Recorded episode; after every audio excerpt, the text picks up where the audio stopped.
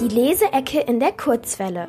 Hallo, ich bin Aisha vom Account Nothing Without Books und stelle euch heute das Buch Wie man 13 wird und überlebt von Pete Johnson vor. Worum geht's?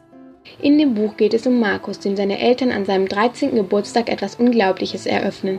Er soll ein Halbvampir sein. Zuerst erklärt er sie für verrückt, doch er muss sich plötzlich mit Blutdurst, echten Vampiren und Halbvampirärzten herumschlagen. Lieblingsstelle.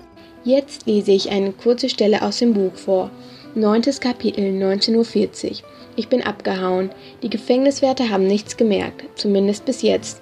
Mom und Dad standen gerade an der Haustür und unterhielten sich mit einem Nachbarn, der für irgendetwas sammelte.